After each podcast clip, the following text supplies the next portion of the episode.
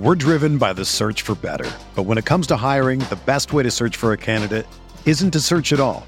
Don't search, match with Indeed. Indeed is your matching and hiring platform with over three hundred fifty million global monthly visitors, according to Indeed data, and a matching engine that helps you find quality candidates fast. Ditch the busy work. Use Indeed for scheduling, screening, and messaging so you can connect with candidates faster. Leveraging over one hundred forty million qualifications and preferences every day, Indeed's matching engine is constantly learning from your preferences. So the more you use Indeed, the better it gets. Join more than three point five million businesses worldwide that use Indeed to hire great talent fast. And listeners of this show will get a seventy-five dollars sponsored job credit to get your jobs more visibility at Indeed.com slash Blue Wire. Just go to Indeed.com slash Blue Wire right now and support our show by saying that you heard about Indeed on this podcast. That's Indeed.com slash Blue Wire. Terms and conditions apply. Need to hire? You need Indeed. This podcast episode is brought to you by Coors Light. These days, everything is go, go, go. It's nonstop hustle all the time. Work, friends, family expect you to be on twenty-four seven. Well, sometimes you just need to reach for a Coors Light because it's made to chill. Coors Light is cold lagered, cold filtered, and cold packaged. It's as crisp and refreshing as the Colorado Rockies. It is literally made to chill. Coors Light is the one I choose when I need to unwind. So when you want to hit reset, reach for the beer that's made to chill. Get Coors Light in the new look delivered straight to your door with Drizzly or Instacart. Celebrate responsibly. Coors Brewing Company, Golden, Colorado. This episode is brought to you by Decoy Wines of Sonoma, California. As you gather with family and friends this summer, experience the best of wine country with Decoy by Duckhorn. Winemaker Tyson Wolf spends every vintage focused on harvesting grapes and crafting wines from the finest vineyards. Whether it's our flagship Cabernet or crisp and refreshing Rosé, Decoy has just the wine for your discerning taste. Ask for us at your local wine shop or visit decoywines.com slash celebrate to locate our wines near you. Whether you're firing up the grill, hosting an alfresco get-together, or enjoying the warm summer nights, let Decoy by Duckhorn elevate your occasion. We're talking C M C, Juju Smith-Schuster, rest of season running backs, and which N F L team I should root for the rest of the way with the Packers looking done. All this and more on this edition of RotoViz Overtime. Now let's kick it off.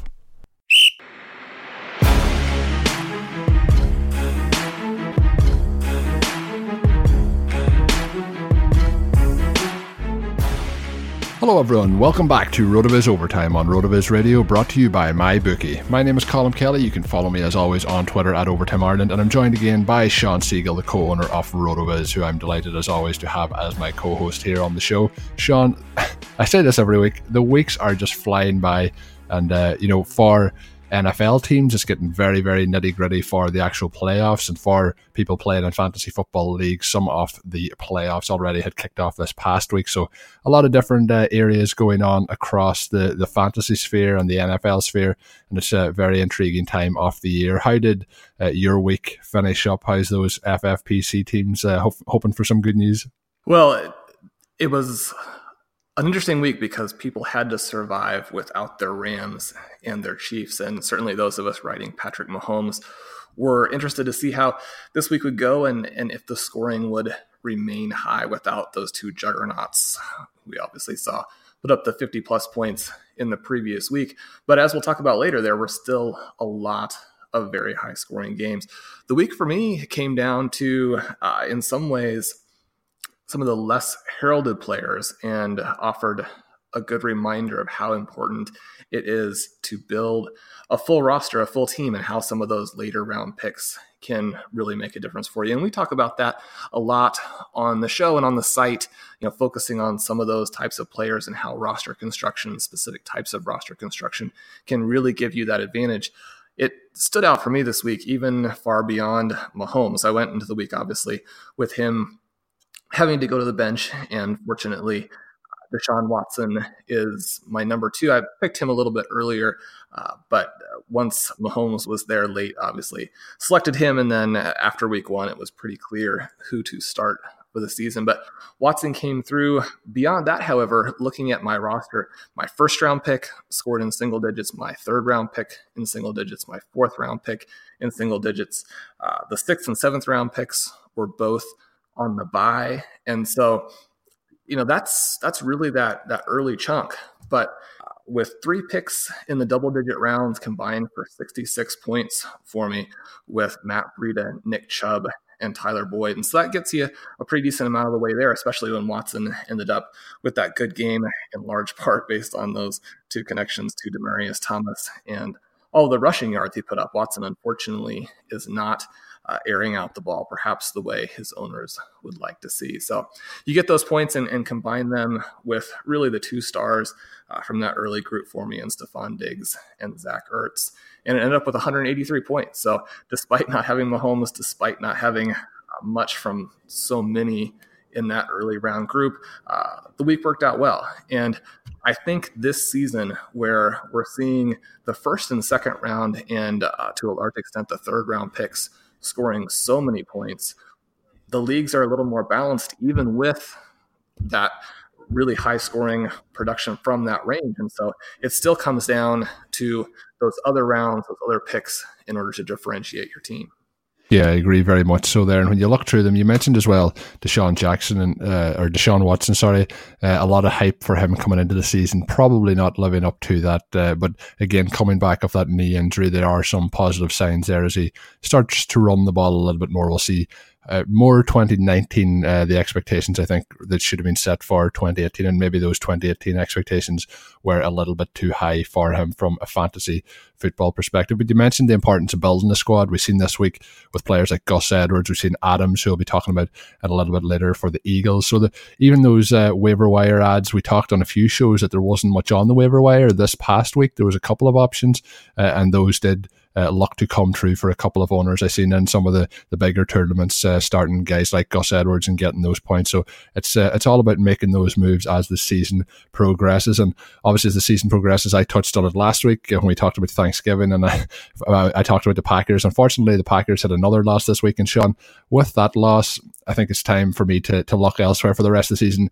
I'm always going to be a diehard Packers supporter, but just to bring a little bit of joy back to my Sundays watching the N F L, I'm looking for a little bit of assistance here as to who I should hope for for the rest of the season. I don't want to go for the Chiefs. Obviously, we have them, we have the Patriots. We can go, you know, I'm not going to jump on the, the Glory Hunter end off things here and just go for one off those top seeds. The one that, that's standing out to me in the wild card rounds is the Chargers. I mentioned to you before the show, uh, I did get engaged uh, to my wife uh, in San Diego. Then they moved to L A, so that just always hold that a little bit against them. I'd like to go back to uh, see a couple of games, and San Diego is an easier place to d- get my wife to decide to go than to L A, so uh, we'll see about that. But the one that really stands out for me at the moment uh, is the Indianapolis Colts. I mentioned last week having Andrew Luck back on Sundays to watch what he's doing uh, and him and T Y Hilton connection and uh, everything else that's going on there. The play calling has been uh, very, very efficient recently and a very interesting watch on a weekly basis. So I'm going to let you do the deciding though, Sean. Uh, my my favorite would uh, be to go for the Colts. They're still on the outside looking in. Where are you going to lead me for the, the rest of the season here? Well, unfortunately, the the two best teams, I think, for uh, not necessarily jumping on the bandwagon, but uh, getting a little bit of of exposure to it, developing perhaps a little bit of fandom, teams that are a lot of fun to watch, are in that division with the Packers. And so I think you'd have a hard time rooting for the Chicago Bears, which one of the breakout teams, one of the really fun teams uh, for this season with the variety of ways that they attack.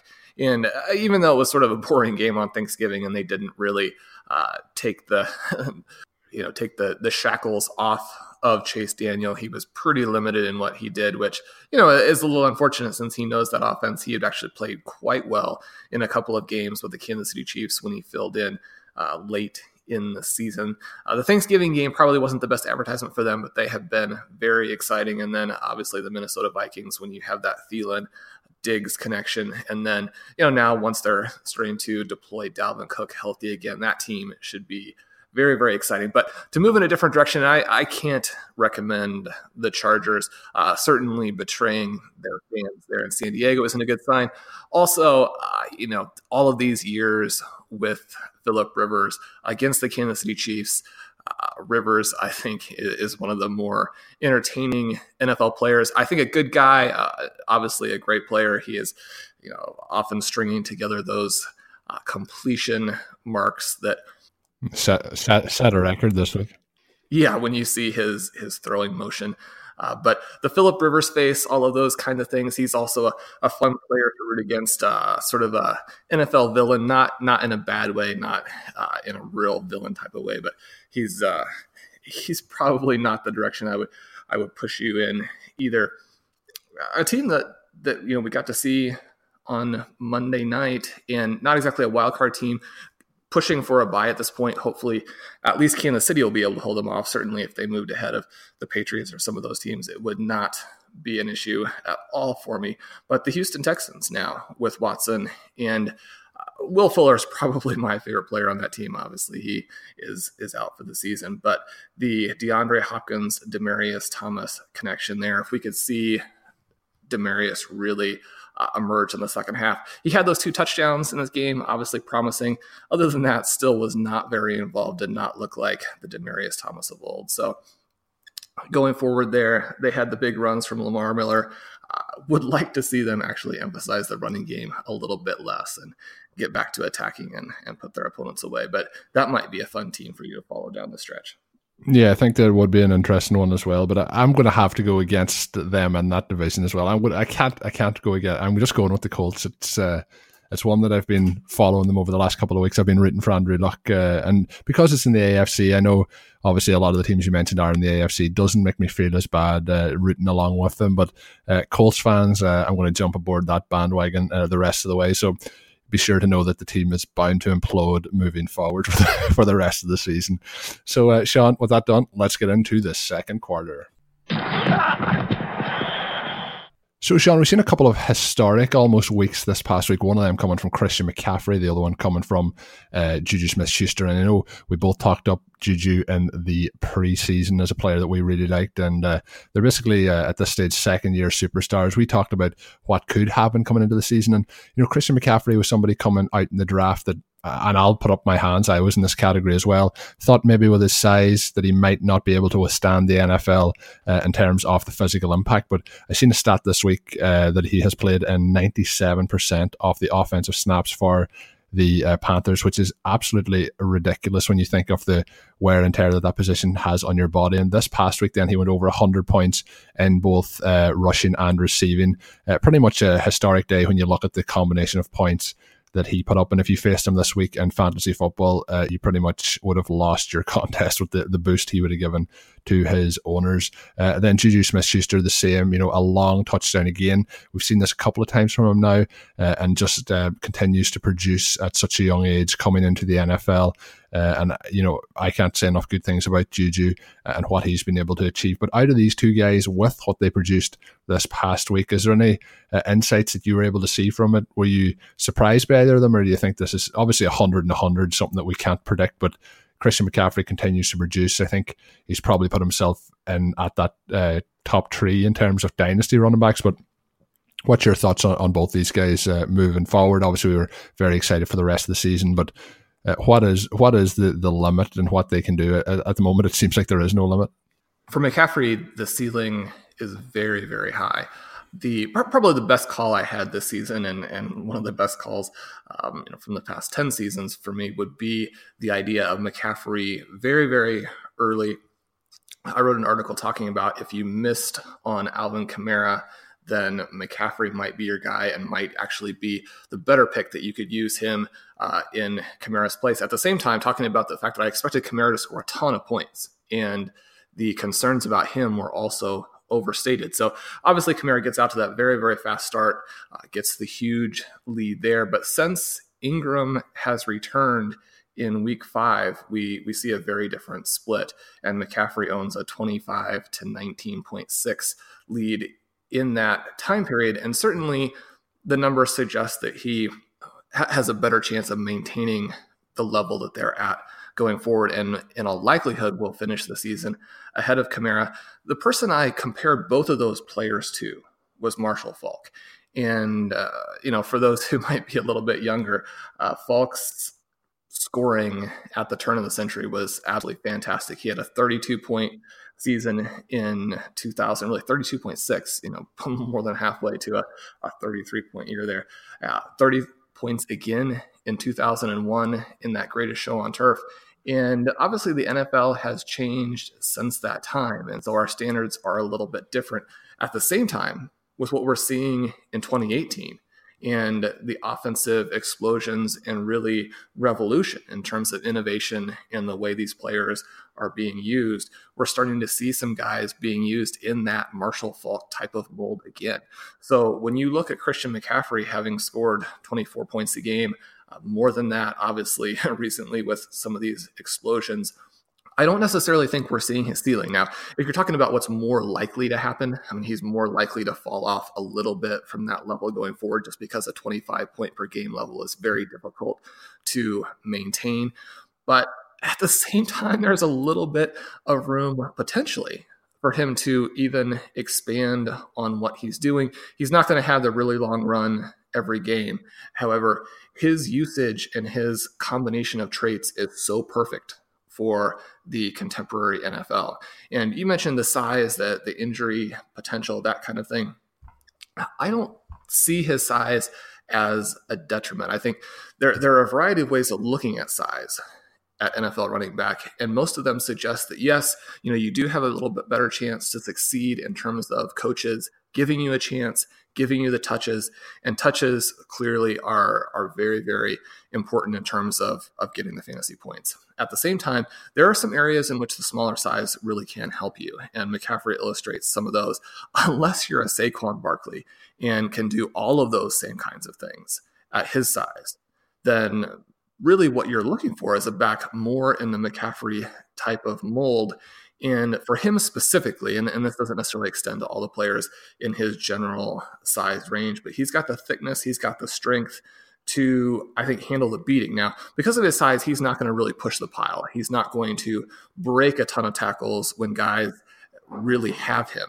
At the same time, I think he's also going to avoid a lot of those direct hits, and he's not necessarily, from an injury perspective, someone to worry about, because while the size may limit his tackle breaking ability, I don't think it makes him more fragile from that injury perspective side of things. So I, I love what he's doing. I don't think that people should be concerned about him. If you've been able to grab him, then you're in great shape at this point. Uh, to add him in any sort of format is going to be very, very difficult.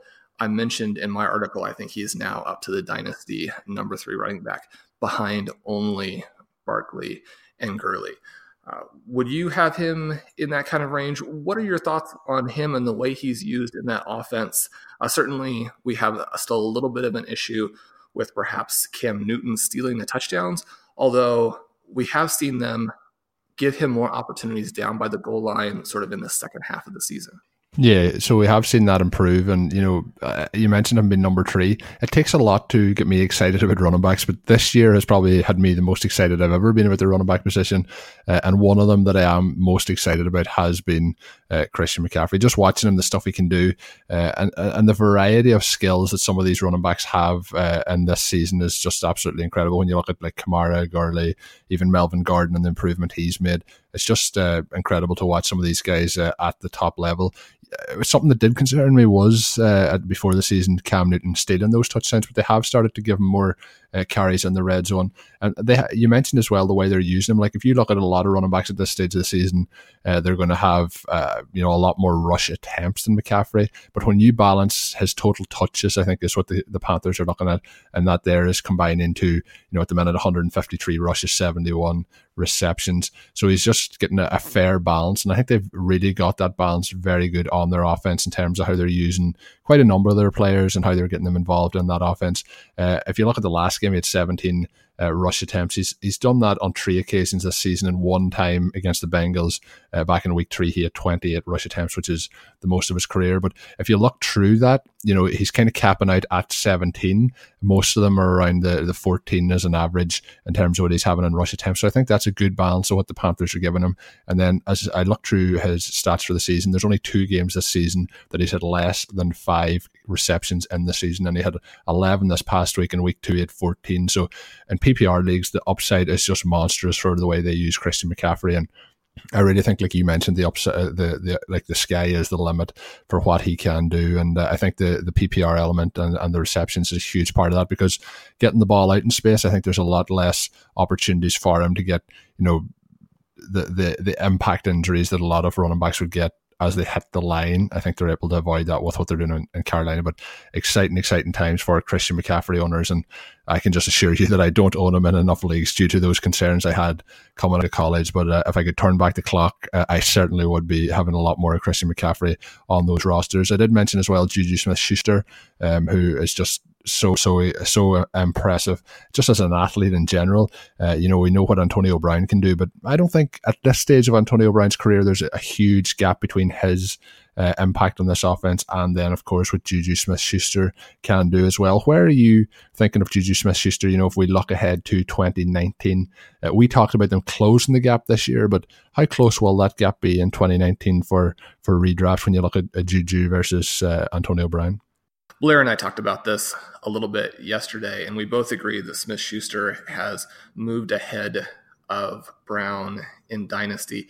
He's got multiple things going for him, obviously. We we discussed before the season, I had him on the list of players poised to crush A D P and how the wide receiver projection model for Smith-Schuster claimed that he would have a huge season. It really foresaw this type of year, and that even though he was being drafted fairly early, that he was still a big value over A D P. And certainly, you know, I was grabbing him in the late third, the early fourth. I wish I had picked him even earlier, because, you know, there are some certain teams, you know, like the one I was mentioning at the open of the show, where if I had used the third round pick on him, you know, everything would be over, right? So the numbers continue to suggest that he is that good. When you look at his age-adjusted production, you look at his career arc, the age that he has accomplished these different things at, both in college and now at the N F L level, the sky is the limit for him. You know, we talked uh, in the, some of the previous shows about Diggs and how he would fit in compared to some of these hot guys, and then Tyreek Hill, where he would fit in. And Juju Smith-Schuster definitely joins that conversation, right? So even this season, he leads Brown in receptions. He leads Brown uh, by a good margin in yards. And so really what Brown is being propped up by are those touchdowns. Now, the touchdowns are important, and, you know, clearly they lead to a lot of fantasy points. I don't think that you can look at them as being a fluke, just like there are certain specific things that are happening with Julio Jones that really do hold down his touchdowns, both within the offense and then his particular skill set. With Antonio Brown, you have the opposite side of that. So those eleven touchdowns, you can't just say, well, if he weren't scoring, then he wouldn't be a big factor. I mean, he's a big factor. But when you look at Juju Smith-Schuster and look at the continued growth you would expect for him, and look at the age from multiple perspectives in terms of realizing that people's careers for the most part really do fall off earlier than you would expect, and then just the window that he has then for uh, peak value, not just in scoring, but in terms of trade value. Uh, Smith-Schuster's value as a dynasty player through the roof, but certainly what we're seeing as a, a redraft player, you know, there are very few people you would prefer to have on your team going down the stretch of this season. Yeah, and if you look at what he's done so far in his career, just looking through some of the, you know, stats, uh, through his second year in the league, he's up now to uh, one thousand nine hundred seventy-two yards. So uh, this coming week, you know, he just needs uh, twenty-eight yards to head over two thousand yards in his first two seasons. But he's pretty much, for his age, just turned twenty-two, has pretty much set every record in terms of a player at that age for the amount of yards or for the amount of touchdowns. Uh, for comparison, Randy Moss had uh, one thousand three hundred thirteen Uh, receiving yards when he got to the same age as Smith-Schuster is now, uh, and Smith-Schuster already has nine, one thousand nine hundred seventy-two yards, so he's leading the way on Moss, uh, who is arguably the greatest of all time, uh, by almost six hundred or over six hundred yards, and he just continues to put up really, really impressive numbers. Uh, a ninety-seven-yard touchdown this past week. He's the first player in N F L history with two of those, and I think when we look at Smith-Schuster, we don't look at the athletic profile enough. We kind of I think he looks like he's doing things relatively easy on the field, so maybe we don't pick that up as much. But uh, in terms of his athletic uh, ability to, uh, I think he, at, at Brown's stage of his career, uh, Juju may also be edging that. So it's a very interesting perspective uh, and a very exciting player uh, to have uh, in fantasy, and particularly in dynasty leagues as well. Yeah, you look at his his numbers for the season, six hundred-yard games. For people who are concerned with consistency, and, and you know, we talk from time to time about how uh, really what you're interested in is total points. The consistency can be a mirage. But certainly when you're running that starting lineup out there every week, it's a boon that he's only had one game in single, single figures. And certainly for people uh, still competing and still very much in the thick of things in week twelve, to have his second thirty-point game for the season uh, in this week, you know, really push you over the top. I mentioned in my article that even in some of these leagues where, uh, or for owners, for RotoViz listeners who probably really targeted both of these guys and have him a lot, there are still leagues where you don't have them. And, and certainly, you know, I had the situation where McCaffrey and, and Smith-Schuster were stacked on one of the teams uh, that is trying to fall back on me in total points. And uh, probably comes as no surprise that when you have both of those guys on the roster, uh, that will, that will launch you back into the total points conversation very quickly, if that's a factor in your format. So this week's show, again, brought to you by MyBookie. And if you haven't joined up already and started using them, I hope you got in on the offer last week for the Thanksgiving special. Uh, quite an offer they had on uh, for the show Uh, last week for Thanksgiving. But whether you're an expert or a rookie, you should be betting at MyBookie. If you like to put on a little and win a lot, uh, I think MyBookie is the place for you to go. MyBookie is the one bet I know you'll be happy with for the rest of this season. I recommend using MyBookie because we here at RotoViz do trust them. They are a trusted sponsor. They've been great to us uh, over the years, and they have been in business, as I mentioned there, for many years, have got great online reviews, and their mobile site is super easy to use. Uh, all you can have to do to get a fifty percent sign-up bonus now, the biggest and best sign-up bonus in the industry, is head on over to my bookie dot a g, sign up using the code RotoViz, and you'll get your first deposit matched by fifty percent. That promo code, once again, is RotoViz. You play, you win, you get paid.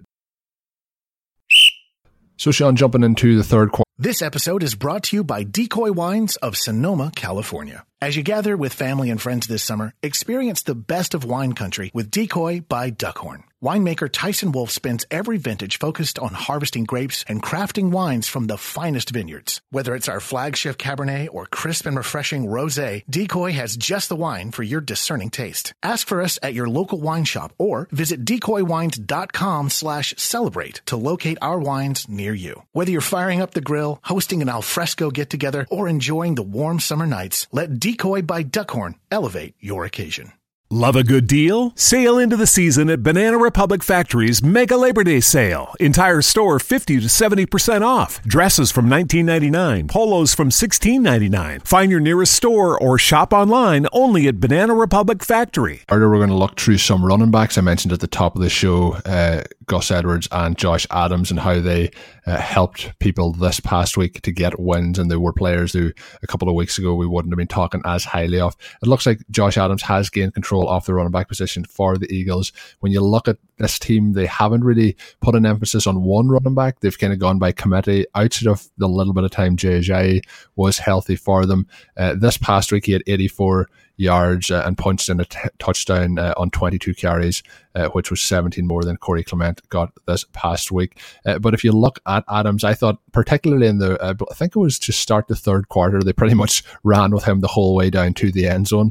Um, what was your thoughts on uh, Josh Adams? Was he somebody who you were looking at ahead of time, and is he somebody who you have in some of your rosters now? Because a lot of people were uh, hyping him up heading into this week, and uh, he certainly delivered for those owners. This was a guy who, again, was very productive last season, and perhaps because of injuries, you know, fell out of the draft, which a surprising development when you see some of the guys who are picked. It always bothers me a little bit just from a fairness perspective when, you know, you get into the fifth, sixth, seventh rounds and players who were excellent college players are not getting picked, and guys who struggled in college are finding themselves on N F L teams. Number one, just in, in terms of the opportunity it provides players, I, I think that worries you, and it's unfortunate. The guys who did what they were supposed to do and were college stars should get that opportunity first.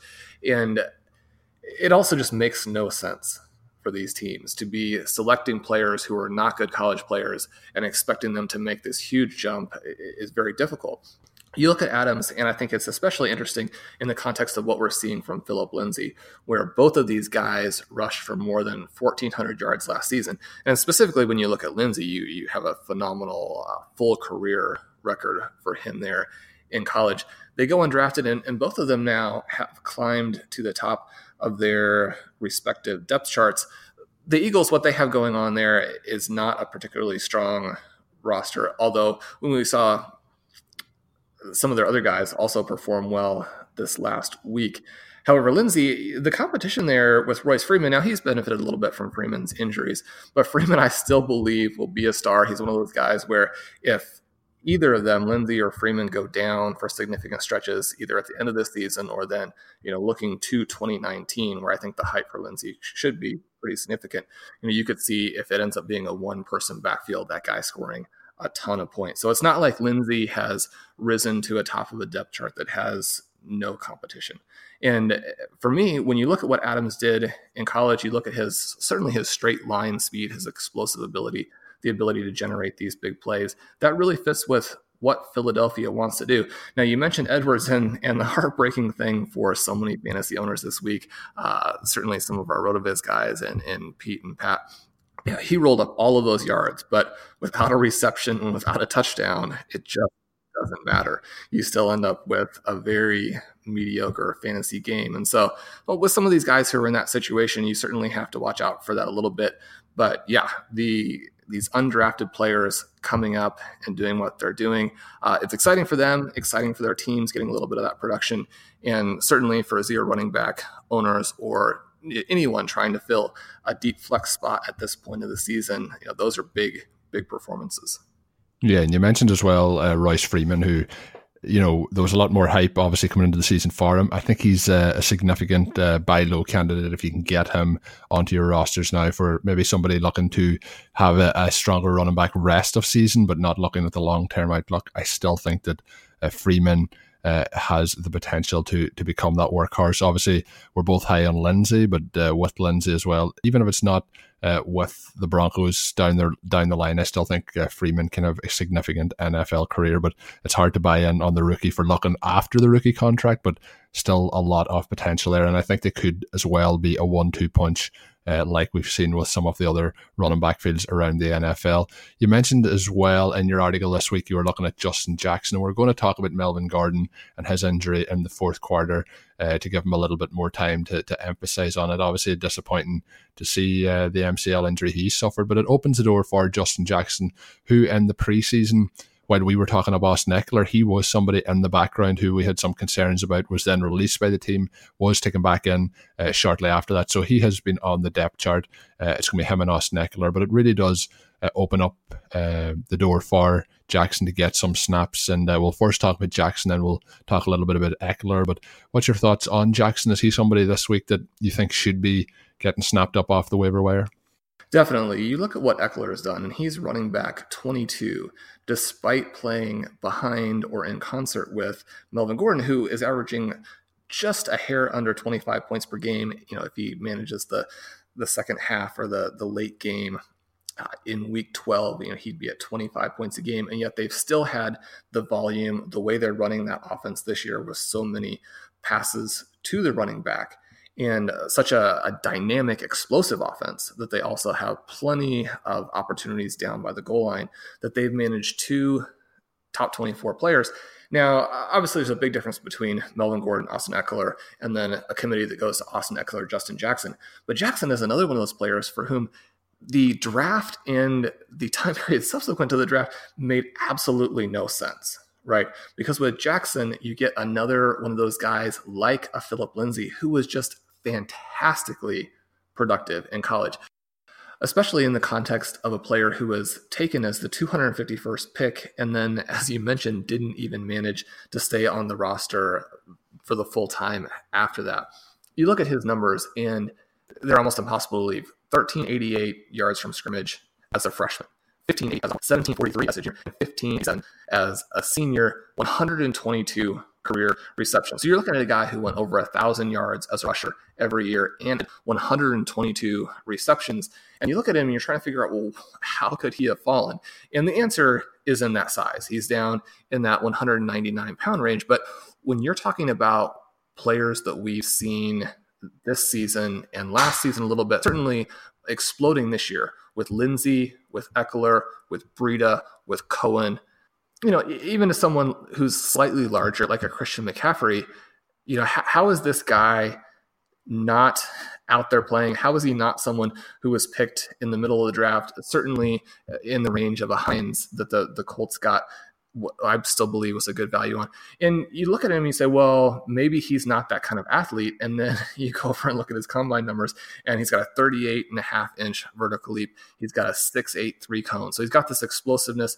He's got this electric agility, and uh, you know, a four five, two forty at that size, that's not going to give you one of those elite size adjusted speed numbers. However, again, that kind of thing tends to be overrated in terms of how we are evaluating prospects. Now, when you have the guys, you know, like a Todd Gurley who have huge numbers in that area, it's certainly not that you're fading them. You want that kind of player, but you also want the guy who has huge production and a six eight, three cone. That guy is going to be able to go out in the contemporary N F L and put up big numbers for you, especially in fantasy football with this hybrid profile where you score in both elements. Or even if you're a Tarek Cohen where you're mostly scoring as a receiver, that can get you big numbers. So anyway, you bring that back into this Chargers offense where they throw the ball to the running back a ton.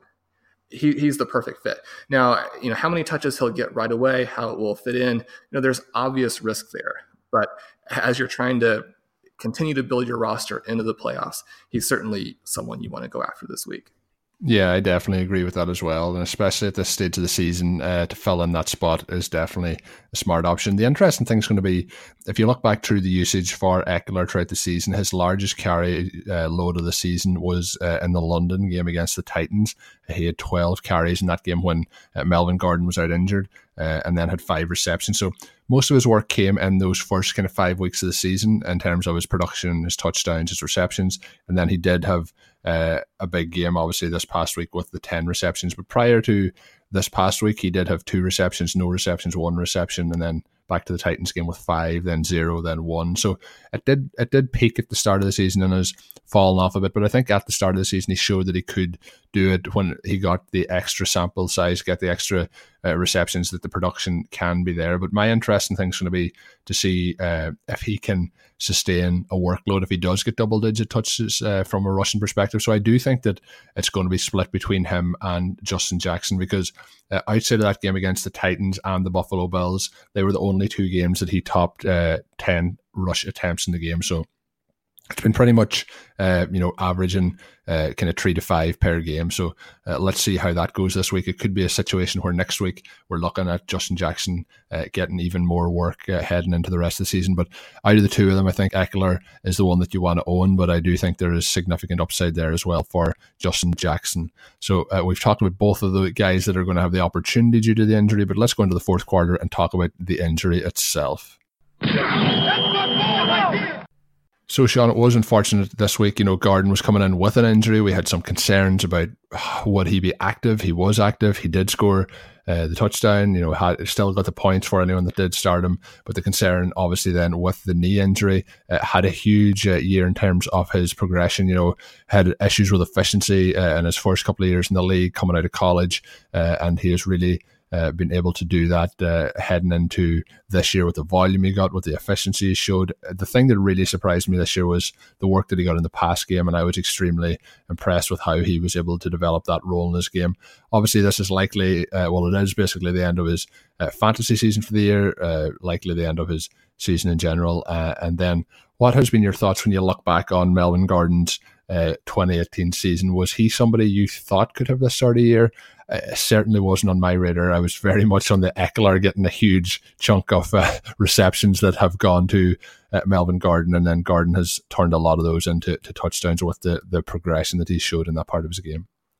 It's been very exciting to see that progression.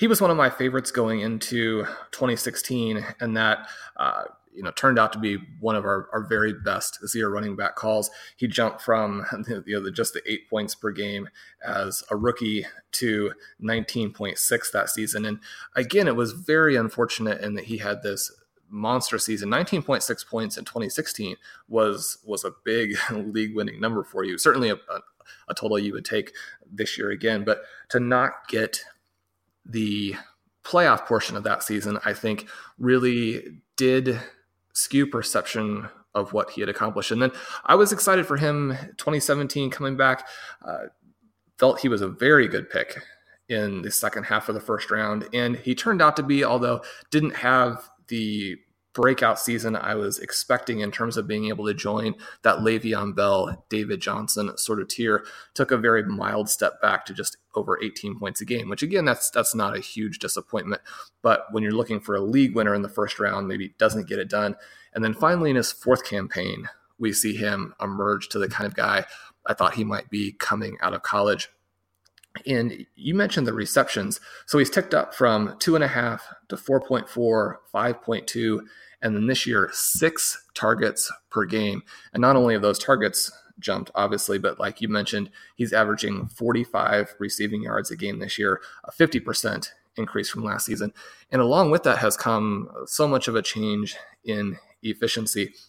At this point of his career, he was basically an even player from an efficiency perspective, right?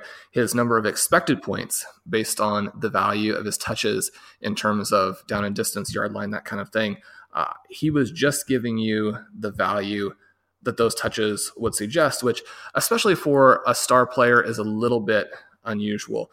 We have guys like Le'Veon Bell and David Johnson who have these huge workloads, and because they are so effective in multiple ways, uh, really justify that kind of workload, who are are more efficient than their touches, but perhaps not at a level of some of the guys we've seen in the past, you know, like a, a Marshall Faulk, for example.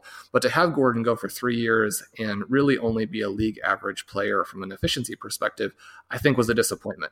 And then this year, when you see him jump to where he was giving owners eight points per game more than expected. So that both talks about what his workload was, which is good in its own right, but then just how explosive he was in twenty eighteen. And so to see him finally make that jump is exciting. We've seen that jump for McCaffrey just in his second season, with Le'Veon Bell. One of the concerns for him after his rookie year was that really, really poor efficiency as a ball carrier. And so one of these things that I think comes out of this and that we can look at is that for some of these players who were drafted early and have elite athletic traits, you know, have the production, you know, stemming back and are continued are, are likely to continue to get the usage, that that efficiency in many cases will come. Not everyone is going to be a Trent Richardson. And in fact, very few players with that pedigree are going to go the T-Rich route. Yeah, and I guess uh, I'll take another moment to uh, say about Royce Freeman at this at this point when you make that comment. But uh, the other part, uh, just looking through his numbers, uh, the the big talking point after his first year was obviously the efficiency or the lack thereof, but also the fact that he, through those first fourteen games of his career, he failed to find the end zone at any point. And that after those first fourteen games, he has since played thirty-nine games in the N F L and has scored thirty-seven touchdowns. So he's just been a touchdown machine. Uh, ten through the air and then tw- twenty-seven on the ground over the last three years, which is uh, incredibly impressive. Uh, and uh, hopefully we'll see him possibly uh, before the end of the regular season, uh, hopefully then for the playoffs. And uh, we'll see what he does next year for fantasy players in uh, twenty nineteen. But certainly somebody who uh, has really uh, added a lot of elements to their game for the, the rest of uh, his career. And uh, I guess, Sean, it's time to, to start to wrap things up. Let's jump into overtime. It is good. For overtime, we wanted to jump back and look at your bold prediction for this season. Uh, dealt with Amari Cooper and him having a bounce back campaign, perhaps leading the N F L in targets and uh, being a wide receiver one. Obviously, that didn't happen with the Raiders, and you watch the Raiders. It's incredible at this point that uh, my my Cardinals have fallen into that same category I think, where watching what they did after they got, they somehow got the early lead against the Chargers. And then I'm not sure I've seen a team outside of this year's Raiders look as bad as the Cardinals looked the rest of the game, even as they lost basically every game under Hugh Jackson. I think the Browns were generally more competitive than what we're seeing from the Raiders and the Cardinals. So within that context, Amari Cooper was really struggling. And the question was, is it him? Is it Derek Carr? Is it both? And I think a lot of us were excited and yet mildly disappointed that where he went was the Cowboys, because that's going from a terrible situation to a just bad situation. Dak Prescott also struggling. The Cowboys a very vanilla offense and, you know, perhaps a little bit of competition from Michael Gallup, that kind of thing. Uh, and instead, it's been very exciting. Now, the first three games, you know, hit and miss. This last weekend, I think, again, showed what Amari Cooper can do. Now that we've seen this monster explosion on Thanksgiving, how are you feeling about your prediction, and what do you see for Cooper the rest of this year?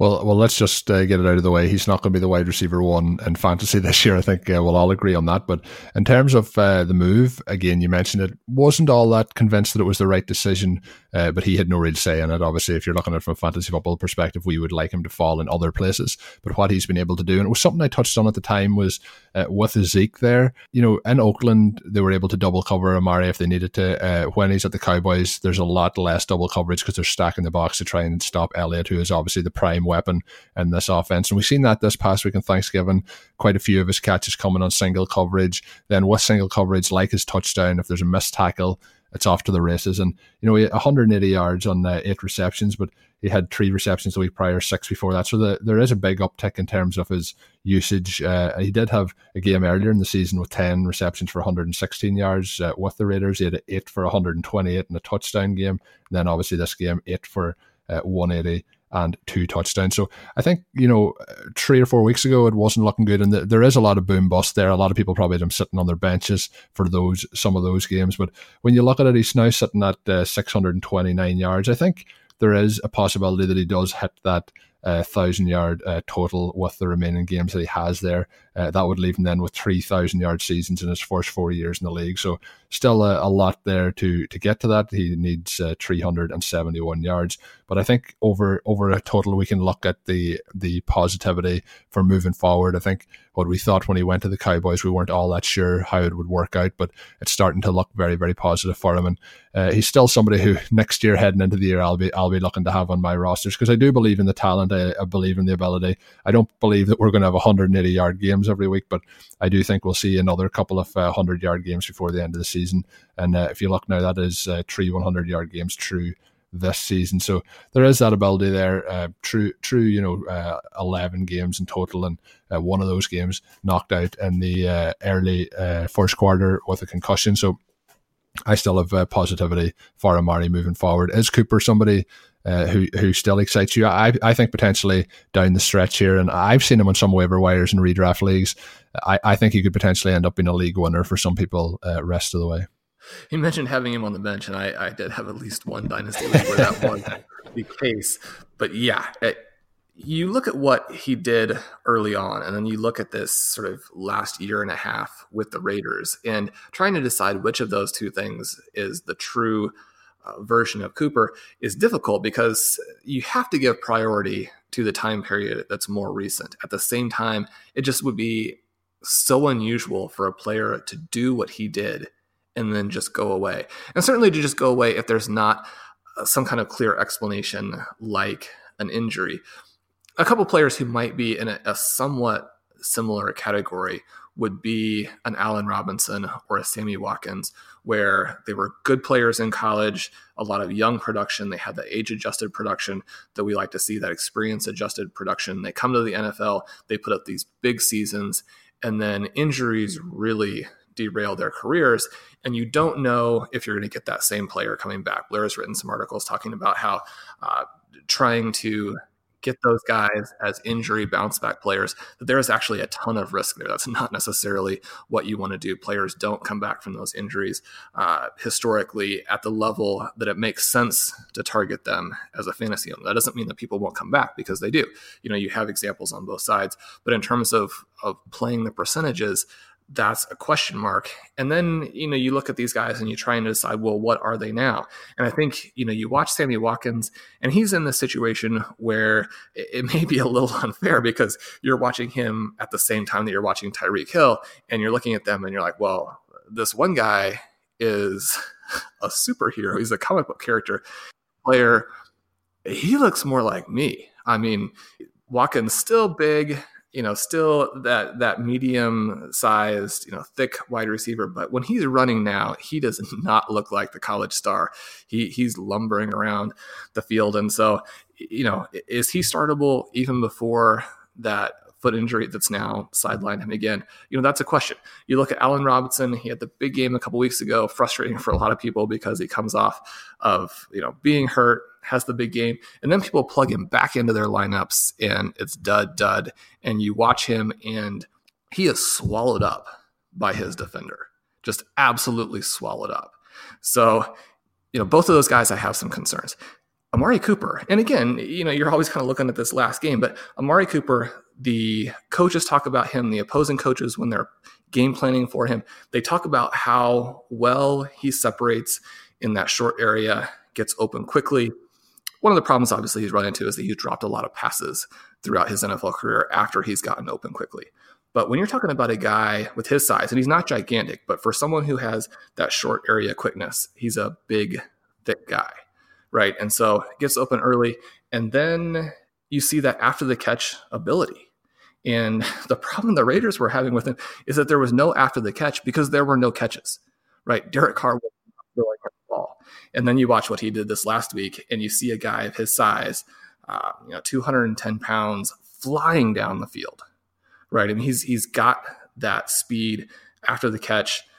You know, that that's very exciting. So if the Cowboys continue to get him the ball, and that definitely seems to be their priority, they've gone all in on him, then I, I think you're going to see, again, you mentioned it's not going to be one hundred eighty yards every week, but you're going to see some exciting production from Amari Cooper because that's still who he is. Yeah, definitely agree there. So it's going to be uh, interesting to see how it goes rest of the year. And then, of course, there's talk of him and Dak Prescott both being extended then uh, in the offseason. So it looks like the, the Cowboys' kind of core nucleus of players is going to be there. And we look going into the season, days left, obviously, and uh, for in the free agent period. And then they uh, have a situation where we didn't really know who the wide receiver one was going to be on this team. I think it's pretty clear now that uh, Amari Cooper is going to be that wide receiver one for uh, quite some time to come in Dallas. And uh, just before we wrap up the show, I want to give a quick reminder about the RotoViz Patreon page. Obviously, there is RotoViz Live every Sunday, eleven a.m. Eastern, and to get access to those four shows per month, and of course, all the podcasts we do here, over forty a month, uh, Patreon ships start at just six dollars a month. And to do that, all you have to do is head on over to the RotoViz Patreon page,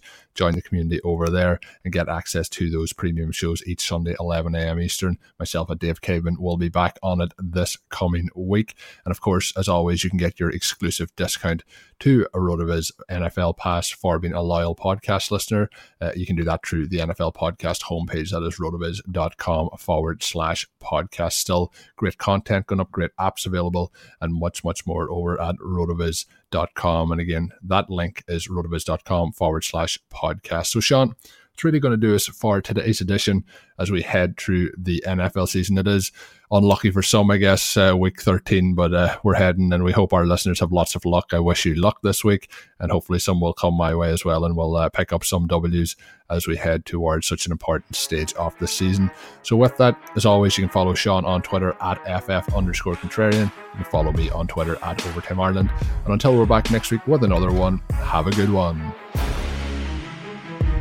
Thank you for listening to Overtime on RotoViz Radio. Please rate and review the RotoViz Radio podcast on iTunes or your favorite podcast app. You can contact us via email at rotovizradio at gmail dot com and follow us on Twitter at rotovizradio. And remember, you can always support the pod by subscribing to RotoViz at a thirty percent discount through the RotoViz Radio homepage, rotoviz.com forward slash podcast. Who am I and how am I feeling? I'm Clive Owen and I'm great, thanks. What if businesses could really understand how their customers feel, act on it, and make them feel better?